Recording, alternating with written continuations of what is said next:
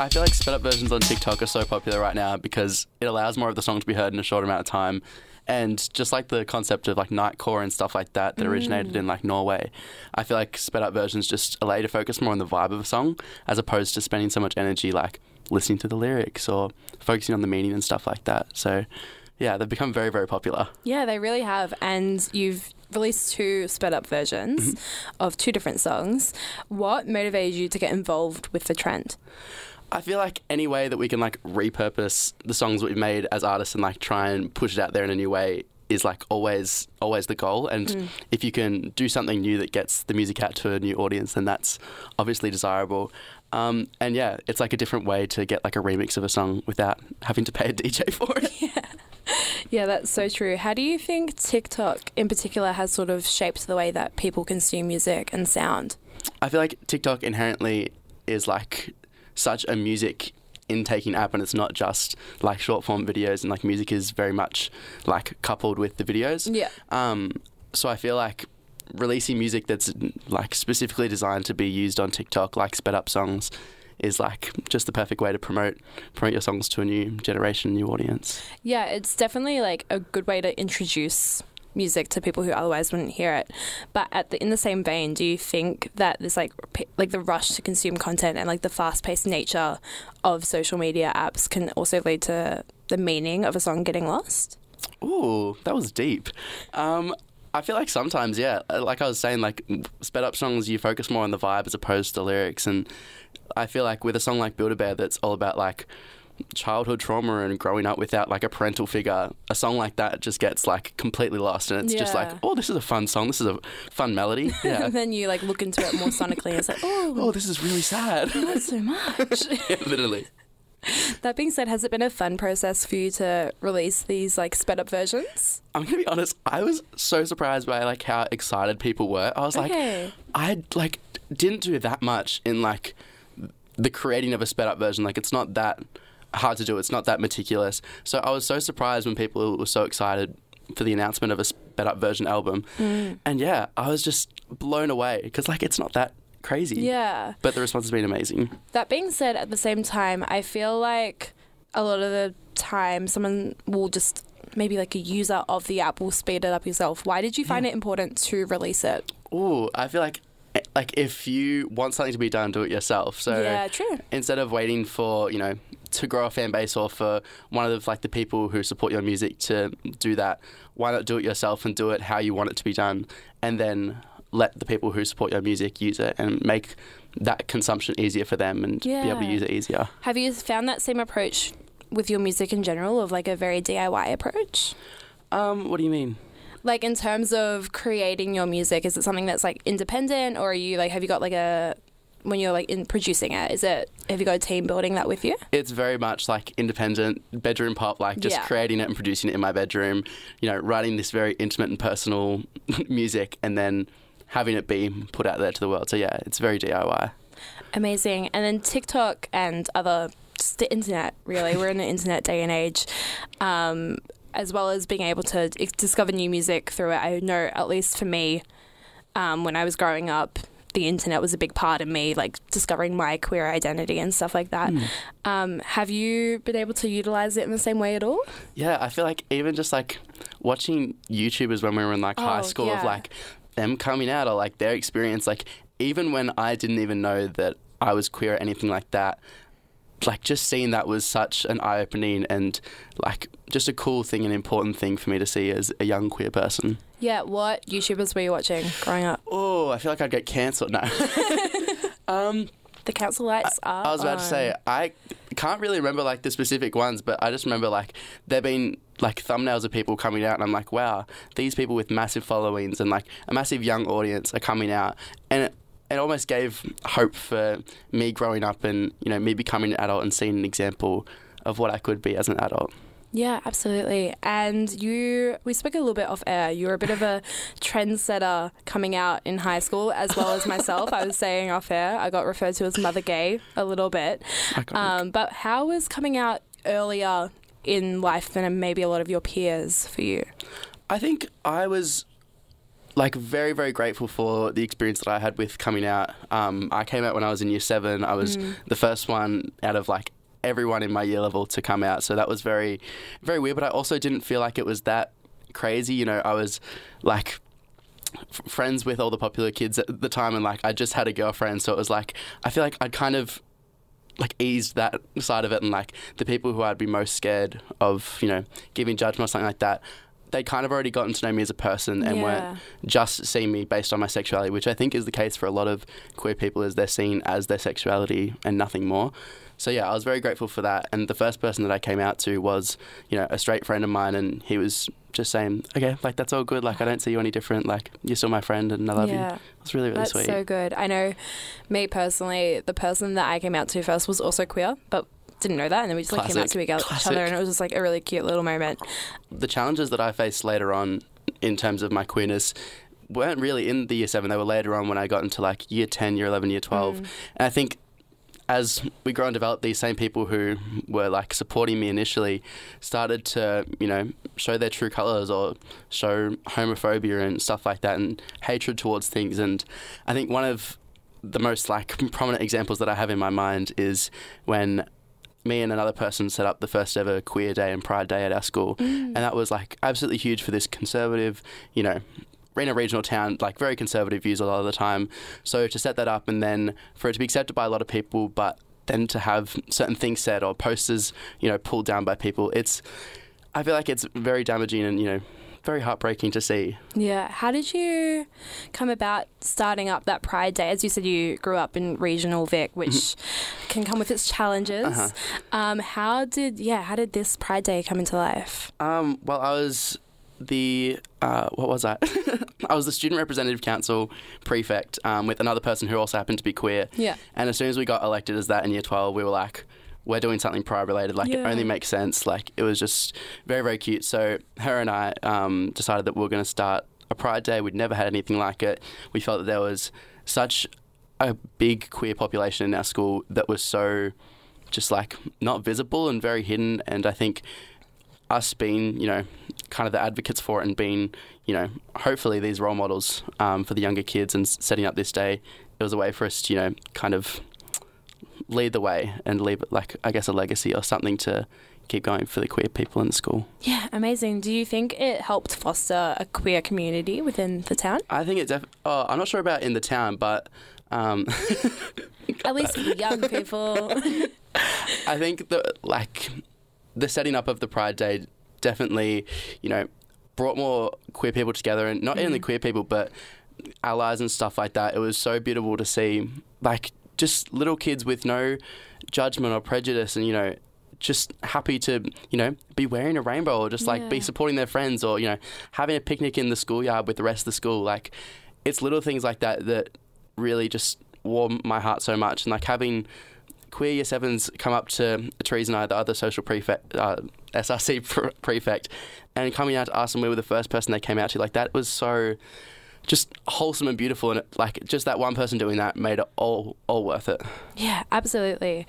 Um, this was all, of course, happening in regional Vic, but you are now based here in Naarm in Um, Melbourne. mhm. How have you found the move? There's a lot of expectations when moving from Regional Victoria to the city, and I think although I was like incredibly excited to be immersed in all the different you know culture and activities and stuff like that, um, I definitely felt a bit homesick at first. And um, on the topic of music, the next song that I'm going to be putting out was a song that I wrote, you know, about being left alone in this house. You know, just the fact that I don't think that I should be left alone with my thoughts because it's a Mm. deep, dark place. Um, and yeah, that happened because I'd moved to Melbourne and I was in, you know, this totally new space that I'd never been in before. Yeah, are you share housing? I'm living with a friend in a unit. Yeah. Okay, because I was gonna say I know like me moving into like I've moved out of home in the past Mm-hmm. couple months, and I moved in with like strangers. Wow, that's so now wild. now we're besties, but those first few weeks were like really tricky because it's like whoa, I like even though I was like I'm not that far out, I like moved like 40 minutes closer to the city. I was like wow, I like Mm. being like purely alone like that is like weird, and like especially like with like all that change, it can like sort of the homesickness gets like Yeah. exemplified. Even if you have like so much more independence now, like with independence comes a sense of like loneliness sometimes or like yeah. feeling like you don't have the support. Yeah. So moving out of regional Vic into Melbourne um, is the thing that a lot of people do, but in doing that, they tend to distance themselves from their hometowns a little bit. I mean, we were saying off air. I do it a little bit, and again, I didn't move that far. Like it wasn't that dramatic. Um, do you agree with that sort of mentality of distancing yourself from where you grew up? I I mean, yeah, we were saying this off air, and I was saying it the other day with with someone. I think it was a friend about like people who they move away from their regional town and they almost have this like resentment or the like. I'm better than you attitude of like mm. I'm in the city now. I'm away from home. I'm in this better place and like Big like city gal. yeah, big city gal. and you know they've moved away and they're thinking, I can't believe I ever lived there. Like I never want to go back. Like I can't believe the people who are there are still living there. And I feel like it's very dismissive of you know the childhood that you had growing up there and the amazing memories that you had there, and just the fact that that place shaped you to be the way that you are. Like for better or worse, it's a part of your history and a part of your identity and a part of your experience. I think it's important to not dismiss that part of your life, even if you're in a place where you're really happy now in the city. Mm, still accept it for what it was. Yeah, snaps. um, tapping deeper into your music now, one of your songs, Thrill of the Chase, within it you ask, Do you post on your stories just to see if I care? Was he? Well, that's the question, isn't it? No, but Did I, you care? no, for real. and I'm the kind of person. I don't know if you do this too, but not so much anymore. But around the time that I wrote this song, Yeah. yeah, of course, I don't Of do it course, anymore. I'm so much. I've definitely grown. Um, I'd like liking their stories. I'm like, I did it. I made Mm. Yeah. my move. Like, your go now. Yeah, And they didn't care at all. Mm-hmm. Yeah, Or it's like you add them to the close friends, and then like the close friends the start only one. getting. they're the only one of the close friends. They're the only one who can see this like mysterious thing, or you posting like a song on your story that have very specific lyrics. Mm-hmm. Yeah, or your um, like your close friends just goes from like memes to like, oh, cute, calm, collected. Yeah. That's so funny. But like I also feel like that was also about like my experience with like either me posting on my story to like see how they engage or see if they care or like them posting on their story and like me engaging with that. Mm. But also I see so many other people who like you see them post like a song on their story like I was saying or like lyrics and you're like this is so meant for someone in particular. Yeah, This is not like- for your general yeah. followers. not for the general followers. or like their posting style will change. They'll go from like Hmm. never posting on their story to like, oh my god, like cute little like photo dump. But it's like, hmm, where did that come from? yeah, it's giving I'm trying to soft launch but want to ease into it. Do you know what I mean? I'm trying to soft launch you. I know we're not dating yet, but I'm trying to soft launch us. Period. it feels very i think i see this a lot in um, the queer community in particular um, i guess there's a lot of hide and seek is the wrong term Go but with it. especially i'm going to go with it when you like when you don't know as specifically like if someone's queer like or even just like Oh, queer yeah. Mm. friendships and trying to like then move that into maybe more like that queer talking stage i feel is so different from like the heteronormative one that we see in the movies and stuff. Mm. What have been like a few moments of yours that you're like, yeah, this is a very queer talking stage? Either like really, really honest and like upfront, or it's like just the most like cryptic messages you've ever seen in your entire life. The most like thought out emoji use you've ever seen. Like there's they're two Like, polar is two opposites. love hearts too many? Yeah. Hmm. And there's like a bunch of like there might be two normal emojis or something, and then there's like that face that's I can't even like explain it for, for the listeners. But you know the one that's like giving like side eye, but like a little bit of a flirty side eye. Yeah, like the classic smirk. Yeah. But yeah, I feel like it's it's either those two.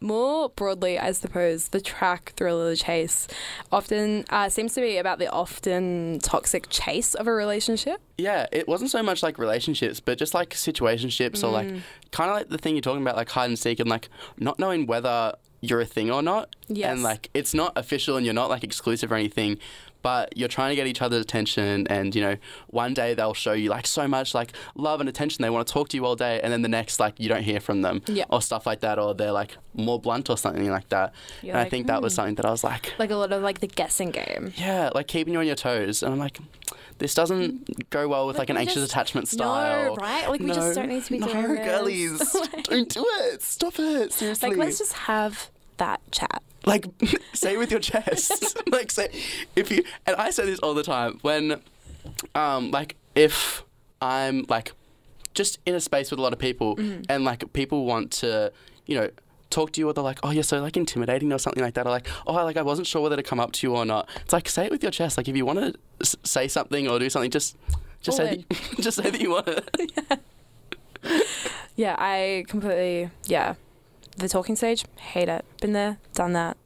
Won't rate it. um, moving on though, we want to just chat about your debut track now. Mhm. Um, so Build a Bear is the name of it, and it sort of addresses your experience of loss and also your journey with body image and a whole collection of things. How did that track sort of come to be? I remember just like, I'm pretty sure I was writing it while I was like washing my hands or something like that. Like the first bit of it came into my head, and I was like, oh, build me a little bit stronger. Like I was thinking, how would I want to be like changed if like my mum and dad could change me and like Mm. build me a certain way. Um, and yeah, I kind of just started writing the song, and I liked the idea of it all being a bunch of questions, like all the the first verse to be a bunch of questions to almost mimic how like insecure children just like ask a bunch of questions and don't wait for the answers, and you know, kind of depend on someone else for all the answers to to their mysterious mystery or mysterious life. Got there. Yeah, um, I can definitely sense that throughout the track. And with writing it, was it something? Obviously, the first bit, washing your hands, came straight to mind. But had it been something you'd been wanting to write for a while, like that experience? I think so, and I think especially for like my first song, obviously, like there's a lot of songs that like you have in your notes apps and stuff like Yeah. that, or like a big catalog. But I think I always knew that I wanted my first song to kind of define me as an artist, or you know, be something that conveyed or expressed or was a good representation of the music that I wanted to create. And I think having it be about not only like my mum and losing her when I was eight years old, and you know, things like body image and you know insecurity and stuff like that. I think all of those things, you know, mixed together made it the perfect track to release first, and you know, kind of put me out there as an artist. A mission statement of a Mm. song. But with all of that emotion that comes with that track, it is similarly to how we're talking about how it's been sped up.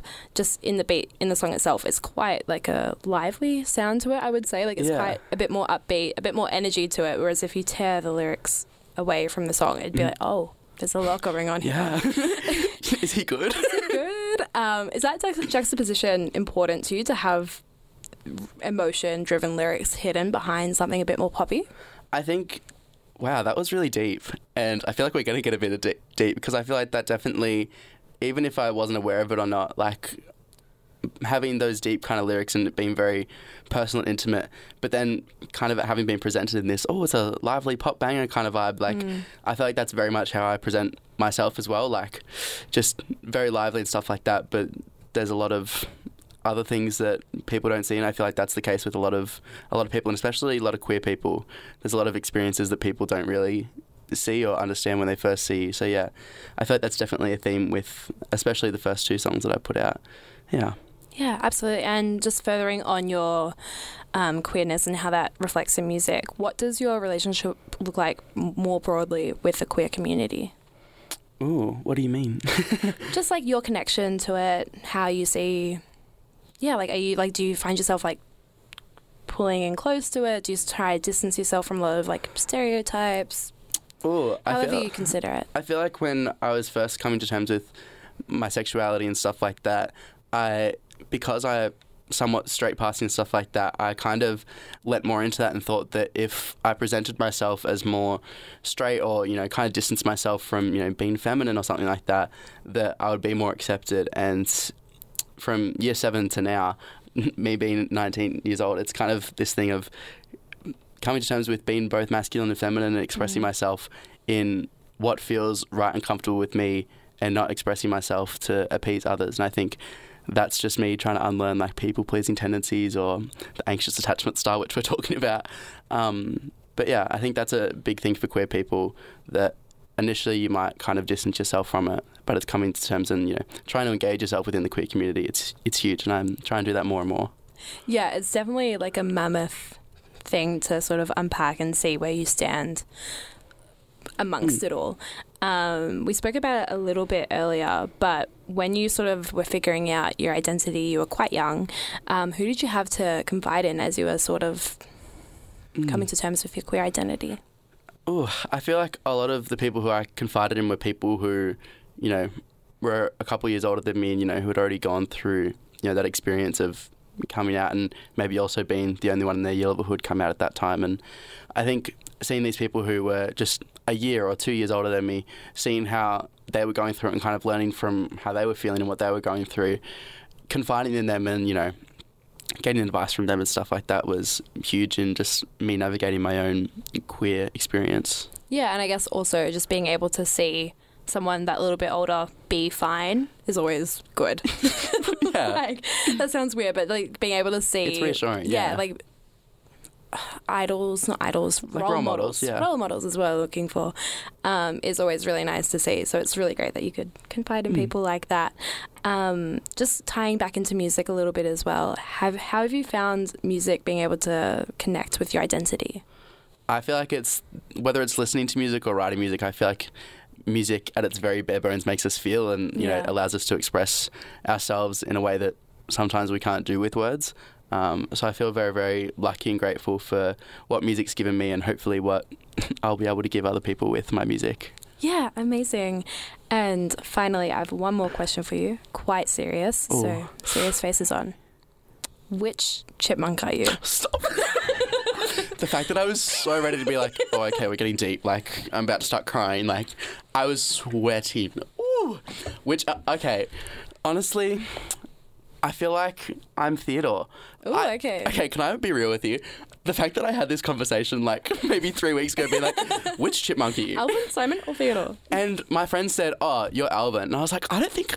I feel like I'm giving Theodore. I'm also wearing blue today, but I feel like I'm just like, oh, little little. Sh-. If you can't see, I'm doing a Debby Ryan hair tuck. um, but yeah, I feel like I'm. I like to think of myself as like the little soft and shy boy, but I feel like I'm Alvin. I feel like I just didn't want to say that I'm the main character.